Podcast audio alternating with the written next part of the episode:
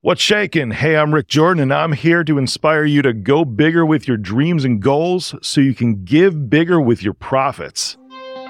Welcome to the Go Big to Give Big podcast, where we are challenging six figure earners to become seven figure givers.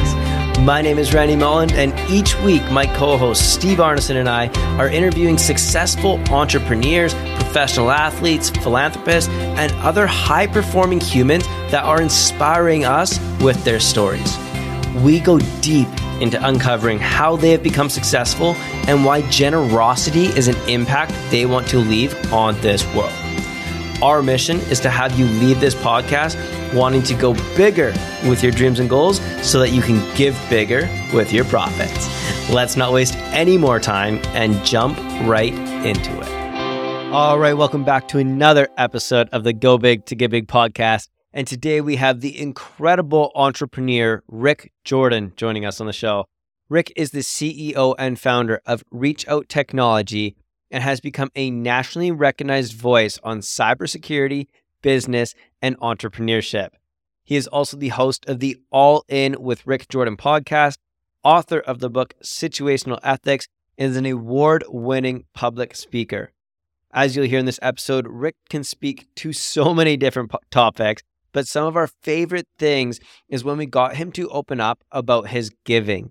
This man has an incredible view on giving, and we had some of the best conversations we've ever had on this podcast um, with Rick around the giving that he does. I cannot wait for you guys to follow Rick's journey as he shares it in this episode and gets us uh, excited and emotional about some of the things that he shares. So, without further ado, I'd love to introduce you to our new friend, Rick Jordan. All right, we are excited to welcome today's guest, Rick Jordan, to the show. Thank you so much for joining us, man. What's shaking? Let's do this, man. Let's have a good time.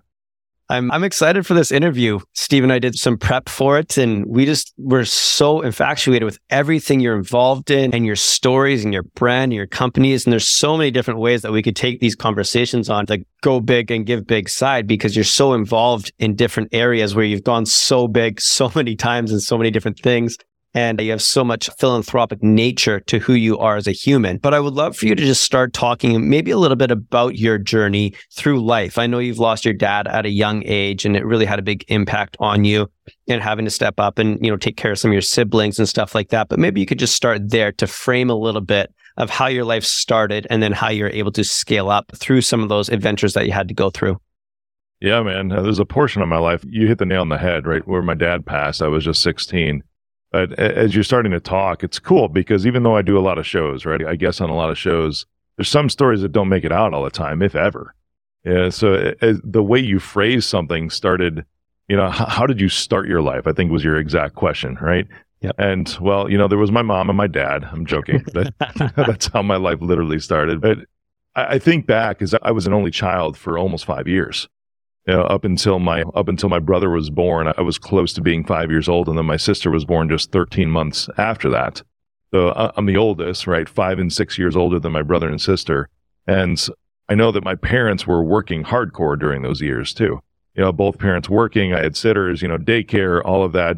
Typical most Americans, right? That's how it rolls. Dual income families, and then when my brother was born, my mom stopped working. And of course, my sister, I, I think they might have had that plan that they wanted to pump out two more kids for the within that short period of time just to be done. I mean, otherwise they were getting not really up there, but by the time they had my dad was how old was my dad? He was 30, I think, when I was born, right? So by the time my brother was born, he was 35.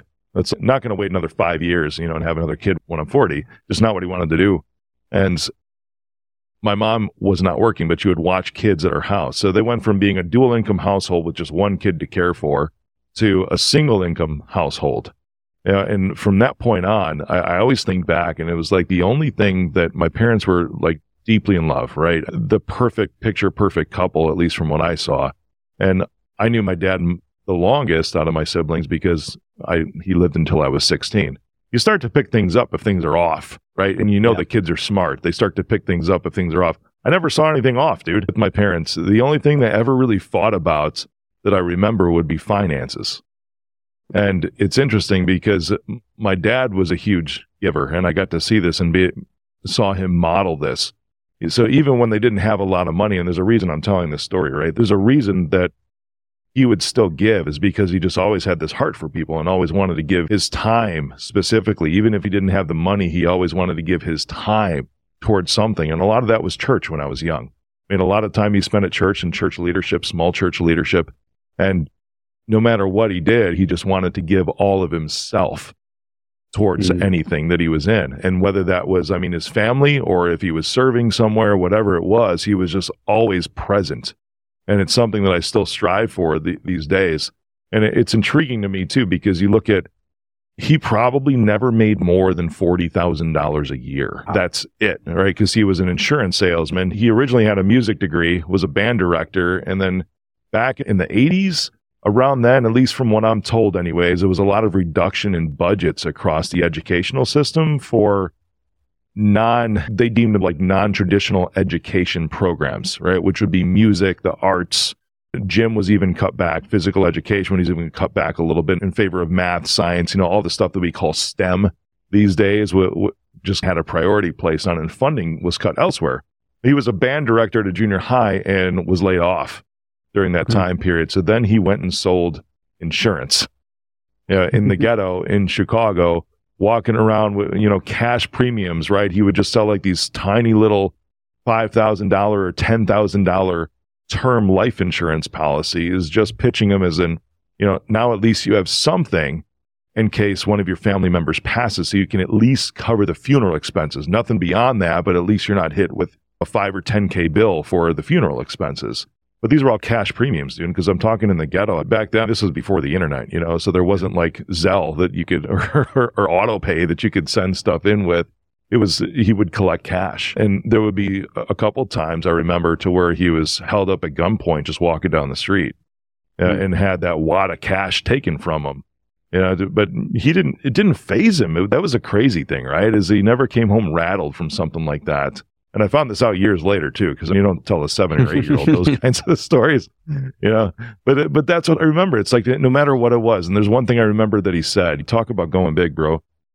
Is I had the best part time job in the world.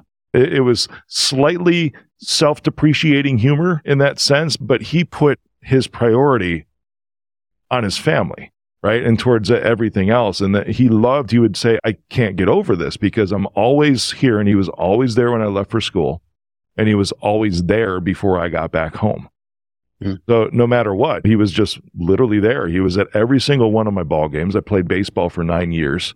You know, even helped coach in some areas. Always showed up to band rehearsals and band concerts for my entire fa- family, including my siblings. Just an incredible dude you know, and my mom was always right there with them too. Uh, she was the one that would keep the household together. And it's not that she didn't work because she started having a daycare out of our house, right? Like little kids, she watched six and seven kids at one point, in addition to my own brother and sister out of yeah. her home just to help increase some kind of income in the house to make ends meet. Just a, the childhood that I had was very wholesome from a family perspective. And also at the same time, slightly impoverished because there, there wasn't a lot of money, right? I, I, remember Pro Wings. Is that even still a brand anymore? I don't know. Used to get them at, at Payless. I think Payless is still around, isn't it? The the shoe store. Maybe. I don't know. yeah, I don't know. But I remember that was the thing was was Pro Wings because it, you know we couldn't afford Nike, couldn't afford Reebok, what was mm-hmm. the biggest competitor back then, or Adidas. It was just the cheapest shoes possible to get you around. And this is back when uh, shoot, I think it was Wrangler jeans when they were sold at Walmart would be the jeans that I would wear to school. I mean, just a, a sandwich, uh, no joke, like the uh, lunches that, because it was always a packed lunch.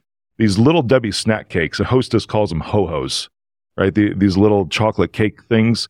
But little Debbie would package them in, in two per package, right? So it'd be like two of these little ho-ho things. But we were so poor, dude, that we had to split that package, right? Mm-hmm. And I'd only take one to school. That's it. And my, my lunches would be like a slice of bologna and a slice of American cheese on white bread, like the same thing every single day. You know, yeah. but at the same time, it was such a freaking happy home, dude. Uh, you know, th- there wasn't a lot until I started to get into my teens and then shoot, what can I do? Because the only thing that I ever saw my parents fight over was money. I'm like, I don't ever want that. how can I impact people? How can I impact more people? You know, how can I provide for people? How can I build something big enough? You know, at first it was like police officer is what I wanted to be, but it's like, cool, I can affect a lot of people. I can help a lot of people that way. And then when that didn't pan out, it's awesome. How about I build a freaking business after all the Geek Squad stuff and even Geek Squad? It's like, how do I be the biggest and the best that there is? Shoot, I'll go train a nation. I was invited to do that. I rolled it out in Canada. I was literally one of two people that trained the entire country up there when it mm-hmm. rolled out. So it was always wanna, like, how do I push? I want to interject you for a second and rewind a little bit back to what yeah. you were telling us about your dad and how involved he was in your life. And that you said that your sports games. He was always there. He was always there, you know, to in the morning, when, you know, when you left for school and that kind of stuff. Is he the person, if you were to single out one particular moment or person in your life, is he the person who taught you the all in mentality? And mm, if so, connect that journey between that moment of recognizing that and where you're at today.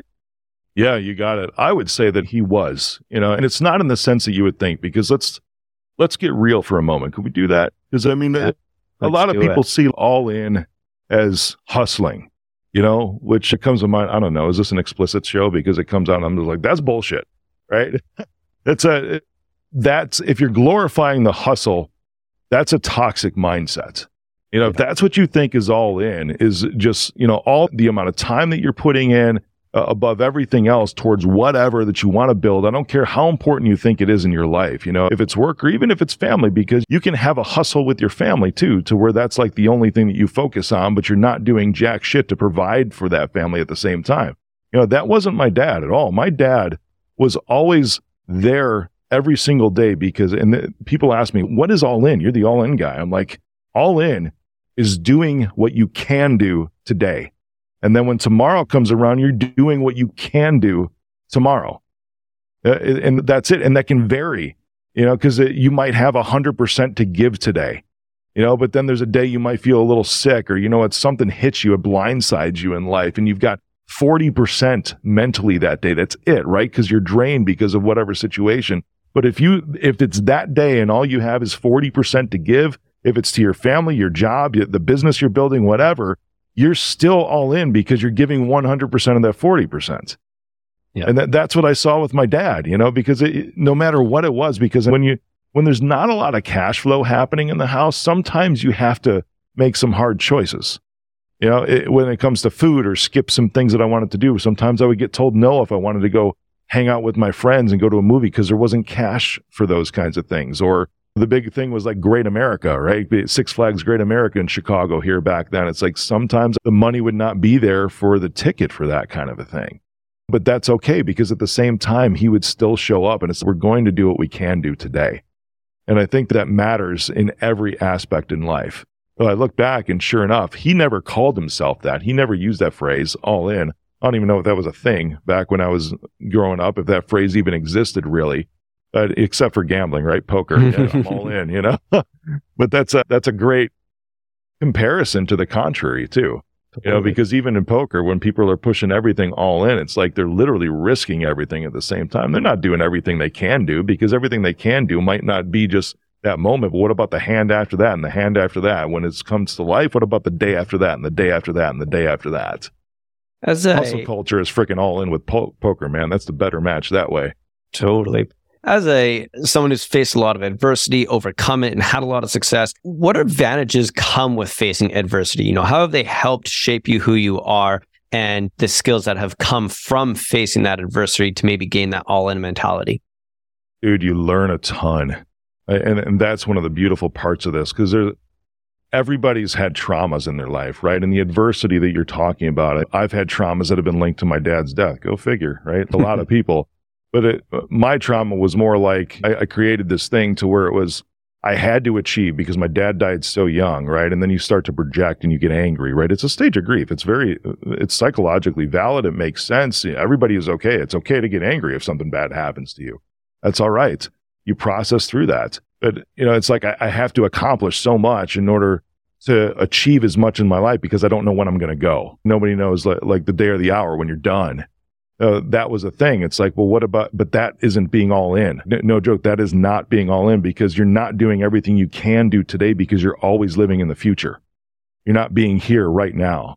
Uh, so the adversity that you have, the best way to, to deal with those things is to allow the emotions to stay with that point in time and then just take the learnings with you. So you can leave the emotions back there, right? Because if you continue to drag those emotions, that's really the baggage that you carry from any kind of trauma is you continually allow those emotions to just reign in your life today and prevent you from going after anything you want to, prevent you from having a business that you want, prevent you from growing a successful relationship with a loved one. It's difficult when your emotions are tied to something that already happened that's done. Taking the learnings from that, because you can look back, dude, I miss my dad, right? You can look back because that's a present feeling. I miss my dad, but I'm not angry anymore, dude. Yeah. You know, that, that, that emotion's over. It's done, right? I process through that. I don't allow that to affect what I'm doing today, but I learn from that and saying, cool, my dad provided such a stability for us. And even though he wasn't making a lot of money, no joke, it, probably because he sold life insurance, but he made sure that there was enough to provide even after he was gone, which was beautiful because all of his medical bills, he had a ton of them because he had leukemia, right? Like $400,000. And that was back in 1996. So almost 30 years ago. I don't know what that would be adjusted for inflation, probably at least double today. It's a lot of medical bills, bro. you know, yeah. but all of that was covered by the life insurance policies that he put in place, including the house completely covered too. Crazy. So I know. So even after he was, he died, he was still providing for us, which was really amazing. That's very cool. I want to change a little bit of direction here and, and talk a little bit about uh, situational ethics. I know you've written a book on that and something Steve and I are very profound on is, you know, ethics, morals, everything involved in it. And I'd love yeah. to just hear where that came from, where it grew from, what the book's all about. You know, walk us through what situational ethics is. I love being transparent about everything that I do, man. The reason I wrote the book to begin with, or actually, sorry, the reason I contemplated even writing a book was to get on TV, to build the personal brand. Because here's a little secret for everybody listening to. It, lifestyle shows need guests, right? So if you want to build a brand and gain that credibility as an author, you have like an in to be on local TV. You know, I'm not talking news like I do right now, right? Because I go on and talk about like FTX. I go on and talk yeah. about Elon Musk. I go on all that stuff because I've got credibility and experience over the years in my field and as an entrepreneur now.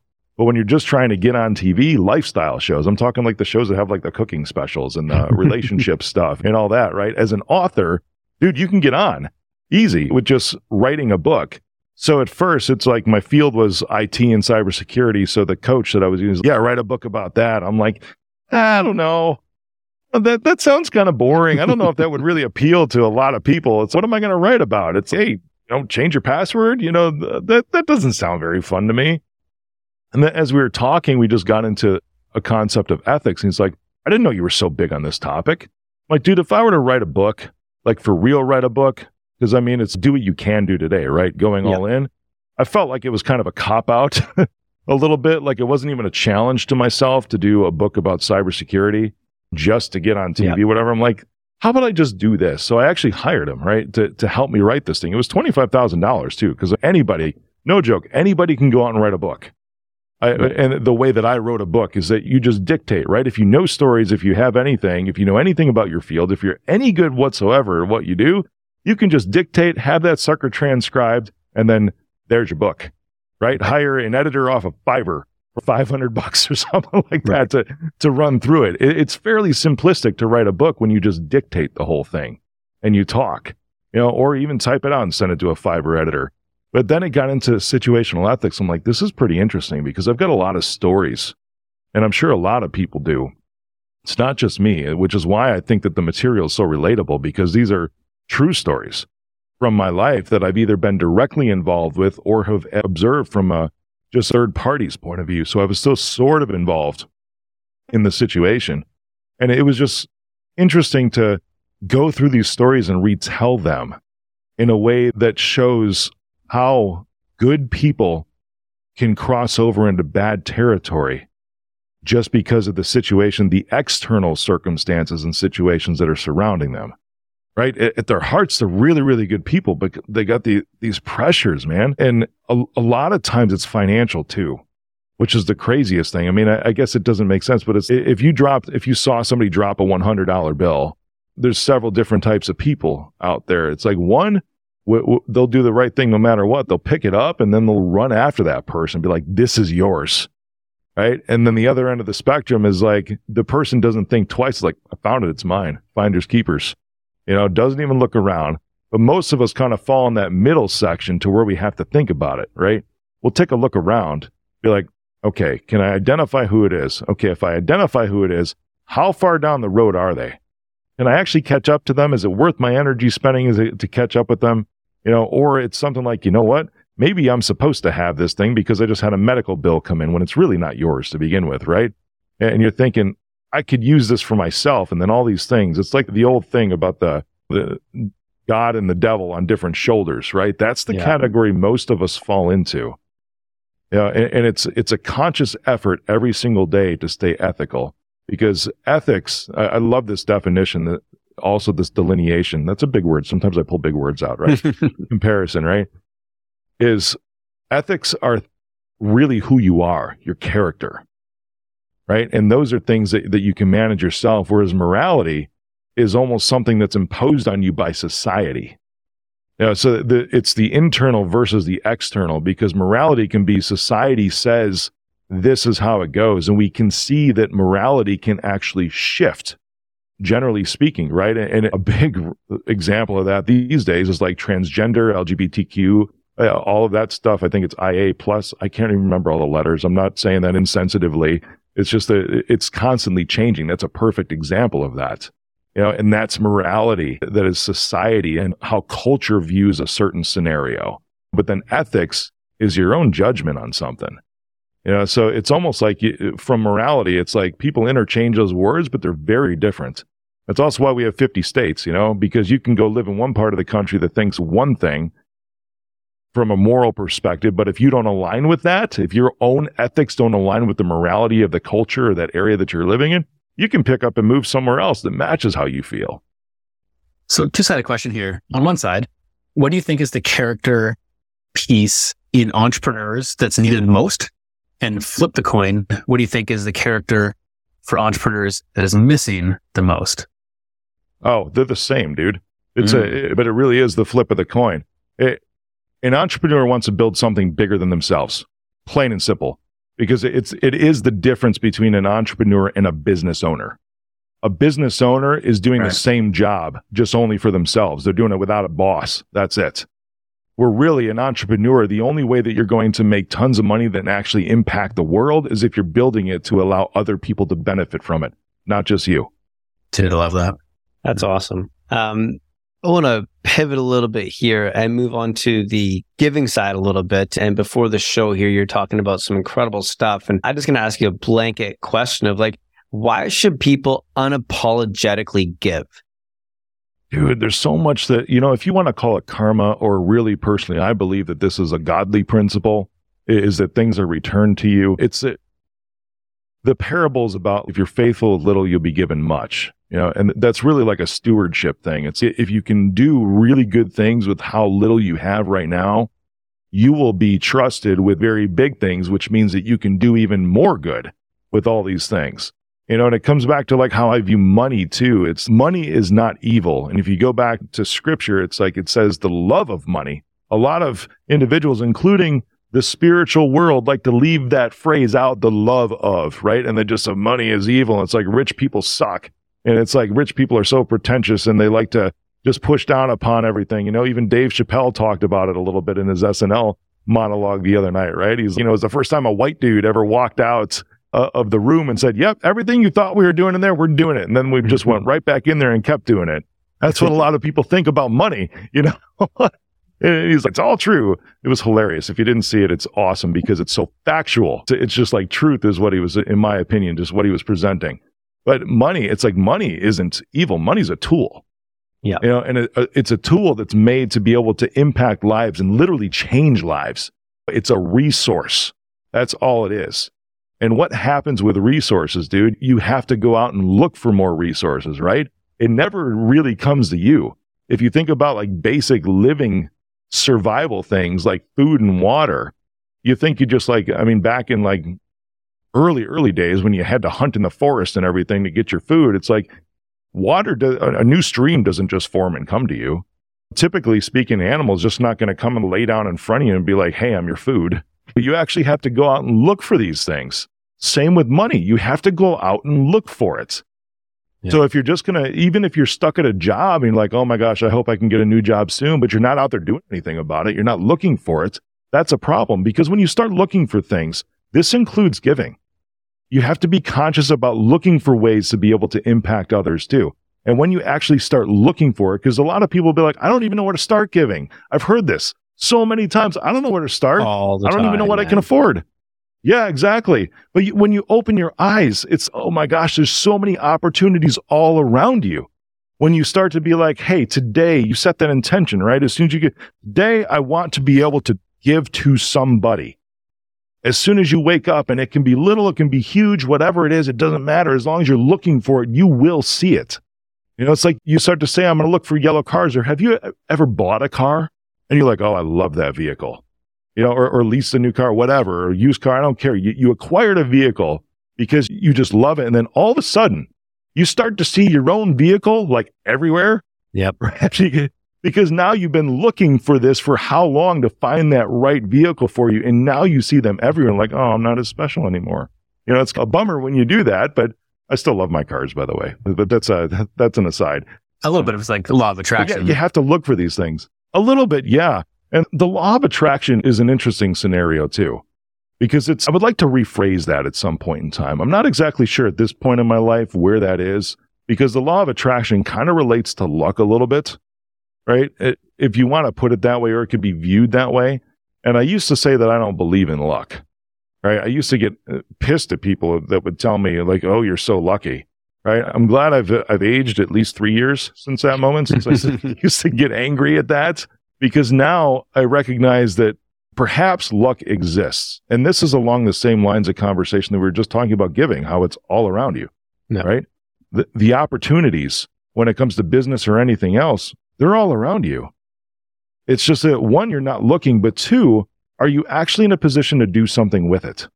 Are you actually in a mindset to be able to do something with it? So if it's a law of attraction, you know, it, it's more like the law of recognition. Ha, there it is. I came up with it on the fly. How about that, Steve? you know, rather than the law of attraction, because I, I truly believe that these things are just literally there. They're just sitting there. We just don't have the ability to see them until we go looking for them. And then it's either luck or we attracted it, whatever. But it's like, no, I just opened my freaking eyes.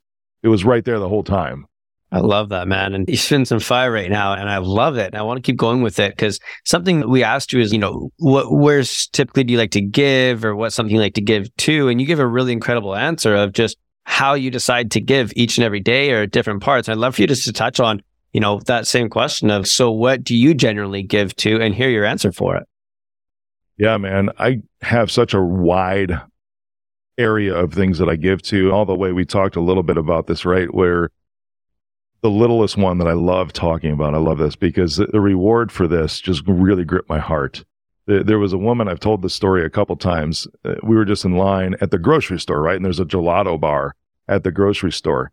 And I'm thinking it's okay, this is the day I'm going to splurge, right? I'm going to, I'm going to indulge a little bit, which by the way, I did today. I had a pumpkin spice latte today from Starbucks. you know, I, did, I try to stay fit. There's a lot of sugar in those things you know, but I, I, get no whip on those just to kind of reduce the calories and the sugar. But Make still, you feel better at the end of the day. Like every season, it dies. I know.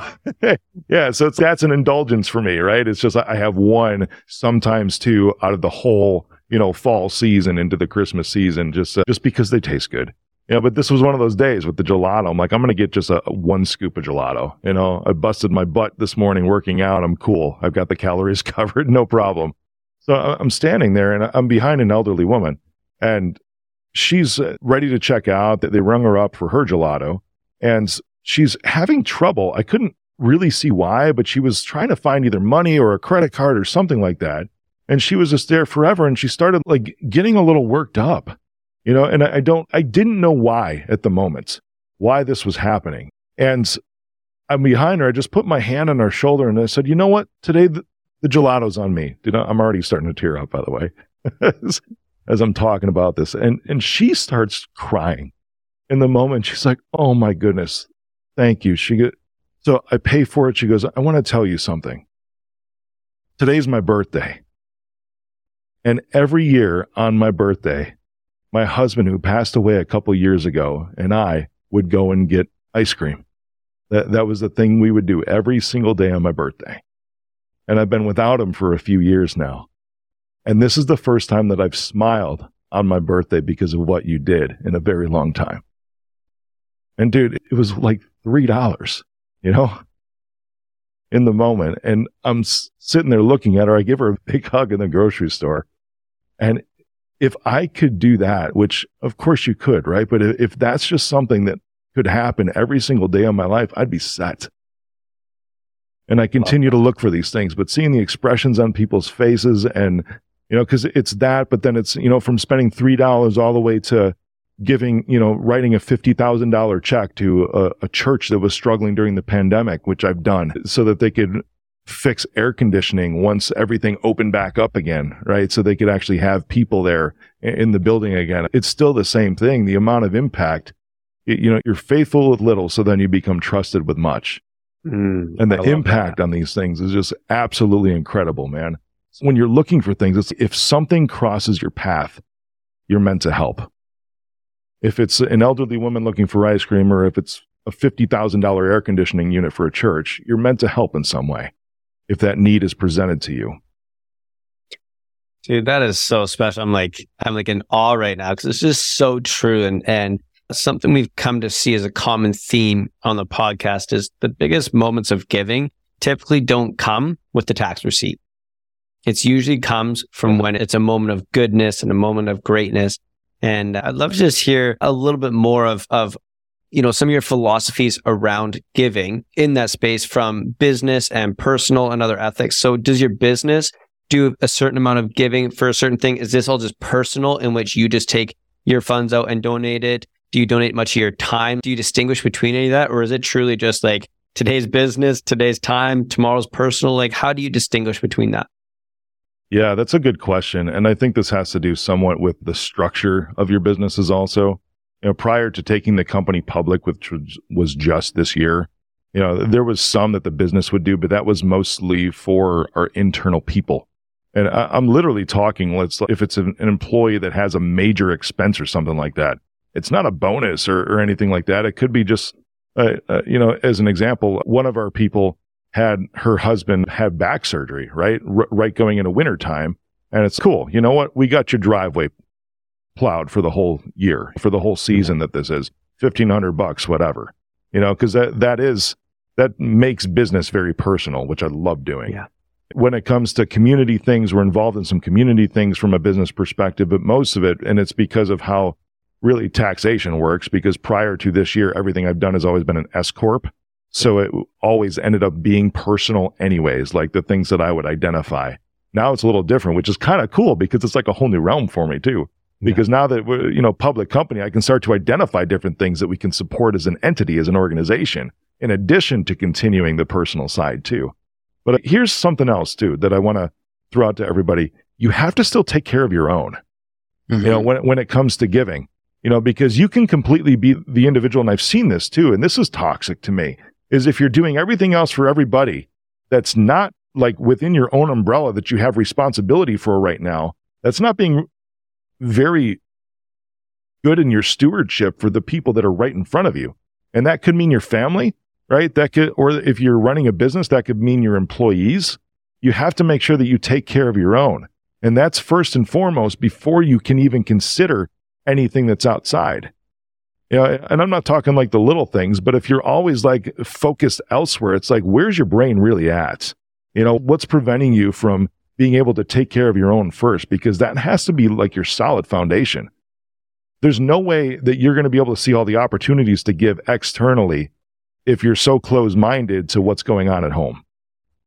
You got to be able to put that Docster mask on first, right? To be able to help the community around you, like your immediate family and that kind of stuff. And man, I, I love that story with the lady and the gelato and the ice cream. And yeah, I, I know that you've donated big checks and, and a ton of your time along the way as well. You know, the team kind of gives you a hard time for that, but those little things like this, there's this one moment where I, uh, similar story. I was at a checkout and this young lady was, I saw her walking down the road to a grocery store. I was at the grocery store, you know, five minutes later. And she was trying to find the right amount of change for two Mars bars, two chocolate bars. And I walked up and I just said, Hey, dude, behind the till, turn it on tap. I just tapped and I walked out. And you can see this lady's face, just like, what just happened? And I know I've been in that position like way many years ago. And in a way, it, it restores faith and humanity for those individuals and people around possibly as well, people who witness it or who are affected by it. And the question I want to ask you about this is how do you think entrepreneurs and business owners can create more of that inspiration within their organization to restore the faith in humanity? Dude, it's if you're right. Now I'm, I'm going to make the assumption that as the leader, right, you've already got your heart in the right place. You've got your mind in the right place. And now at this point, it's functional because I think we've covered everything so far as far as how to make sure that you're in the right spot to begin mm-hmm. with, because it, you have to be before this matter. But if you get into the actual functional side of it, it's touch points with your people, you know, and it could be something to just little questions. And I've come up with this over the years, right? It's like the better things to ask, the right times, you know, the, the little things that you see. And again, it's looking for it too. But if it's your people as an entrepreneur, as a leader, set some time aside because culture comes from the top. There's one thing that I do called CEO talks where I can mm-hmm. pour into people. Now, it's great that I have a podcast that's pretty decently sized in the world. And I do those. I live stream one of those every week to the entire company because we have, we're in multiple different locations across the United States. And there's even an office that we have overseas. And I do these just to inspire and motivate.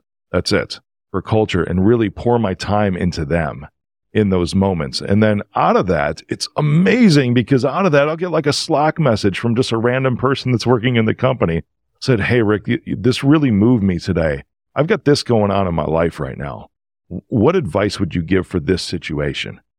You know, and in those moments, because I've created this space for them to come to me, right? And it's not like the open door policy. That's just a bunch of bullshit when people say that but it's actually leading with that to say, I'm going to pour into you. And then they understand that, oh, this is somebody that I can actually go to with something that I need, with a need that, that I, I need answered, even if it's just advice. But then in those moments, I start to learn more about these individuals and I can see things like if it's something that, that they're struggling with right now, you know, if it's not financial, but it could be a relationship with, I don't know, with a family member, maybe not even a, spouse or something like that, but just a relationship with an external family member, especially around the holidays. Oh my gosh, right? we got Thanksgiving, we got Christmas, and people are always at each other's throats when it comes to extended families. Yeah. But if they bring these kinds of things to me, it's like, hey, well, why don't you try this? Why don't you try taking that person? Like this could be the advice, right? Why don't you try taking your brother out to dinner, just talking to him about this? You know what? Better yet, here's a $100 gift card to do exactly that. Let me know when it schedules and let me know how, how it goes you, when you open this arena for them to just be open back with you, and you have to be a little vulnerable. It's like tactical vulnerability as a leader, right? Because you still want to show strength and that you have direction for the company. At the same time, you want to show that you're human. That's the tactical vulnerability. And it allows us open space to be able to generate more ways to just pour into them. Dude, I love everything about that. That is true leadership from the top. And I can tell Steve excited. Something we're very passionate about. And, and I just absolutely love what you just said that instead of just even giving someone a hundred dollar gift card for saying good work, it's supporting them to become a better human and enabling that by supporting them with some gift cards. And I just, oh, dude, that's special. So I love that. It's a perfect segue into what we're going to jump to is our giving round. So it's some rapid fire questions, short answers, and just to learn a little bit more about you as a human. Are you ready? Yeah, let's do it. Hit me. Uh, all right. Brag on one charity that you like. Uh, St. Jude, all the way. Love anything that does anything huge for kids. What would get you more excited? Donating a $1 million check or spending a week physically helping somebody? Oh, man. That's tough. It's spending a week helping somebody. And could we wrap the million dollar check in with that too? Because I'd like to do both. that's that's awesome. Uh, who inspires you with their giving? Oh man, I uh, it's intriguing to me because uh, John Legere, I've had a little bit of a CEO crush on him for years. You know, he was the CEO of T-Mobile for a while, but mm-hmm. he would do T-Mobile Tuesday giveaways, and they still do that to this day, even though he's not the CEO. And I absolutely love that because it's like being gratuitous back to your own customers, right? And impacting lots of lives in a very massive way. It's something that I've instituted with our clients too, is to where we will be gratuitous and tip them afterwards. And it's just incredible because that opens up the door for more conversation about things that are going on in life. That's super cool. Do you think that entrepreneurs should start giving like immediately as soon as they start the business, like include that as a line item or wait until they've seen, you know, a little money in the bank and a little bit of success? I think it goes hand in hand and it has to do with looking for the things because I don't believe that there's going to be something that comes across your plate that's going to be too big for you to help with. There's mm-hmm. always something to do that with, right? So it comes back to what we were talking about opening your eyes, right? If people like designate, and this is interesting, right? Because this comes from like church and all that stuff. It's like your tithe is 10%, your tithe is 10%. That stuff goes back to Abraham. And it's, I know in the way that I do this, it's probably even way more than like 20% of my income.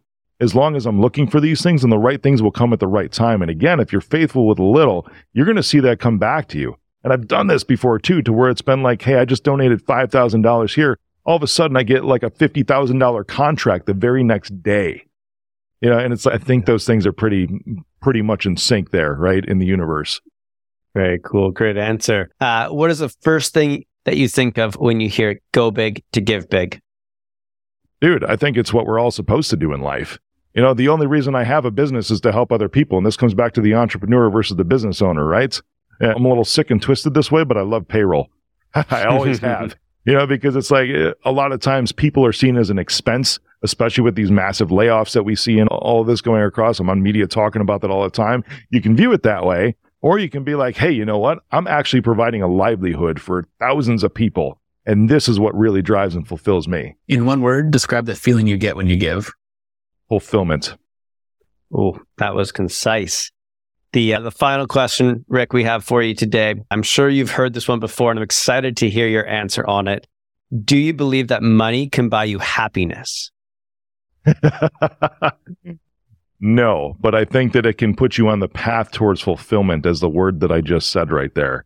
And I can tell you this, you know, generally speaking, if you look around and that there's poor people, right? And it's because I was one too. You know, and this whole thing about more money, more problems, I don't think that's the case either because that's just something that poor people say because they're pissed off at rich people and they do, they have some self-limiting belief to help to get themselves there. But if you look at it, a lot of people that make a lot of money help a lot more people by donating a lot more money. So yeah. it's uh you need to always press forward towards your own purpose and usually money comes with that so that you can accomplish those things. Remember, it's a resource. I believe that, man. And I also believe that, you know, I think our mentor Cole Hatter says the best when he says money just gives you the ability to shop at a different store. And yeah, uh, if yeah. you can go buy happiness by giving back, I think it's you, man. Every day you're just buying your happiness by giving a little bit here and there to the people around you. And I'm sure you live a pretty fulfilled life as you do things like $3 gelatos and $50,000 donations, it sounds like you are pretty fulfilled in that area. Great answer, man. Great answer. Thanks. And with that's the that's the end of our show, man. We really appreciate you coming in and sharing all your wisdom and knowledge and some of the best conversation I think we've had around the giving side in our podcast today. If our guests want to get in touch with you, what's the best way to find you, the best way to learn about what you do, or just brag on yourself for a minute about how they can get in touch with you? Yeah, DM me on Instagram. That's my biggest platform I have at Mr. Rick Jordan.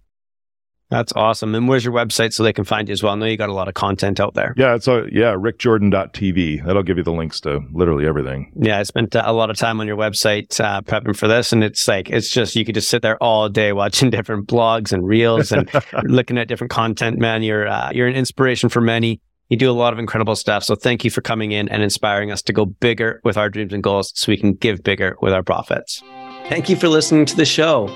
If you know someone who's an example of go big to get big, we would love if you could share this with them. We want to get our message out to as many listeners as we can, and it all starts by having people like you share it with your friends. Also, if you enjoyed the show, take 30 seconds and give us a five star review. It's a simple act of giving that is free for you, helps us grow our message, and in return allows others to find us sooner. And until the next episode, remember, always go bigger with your dreams and goals so you can give bigger with your profit.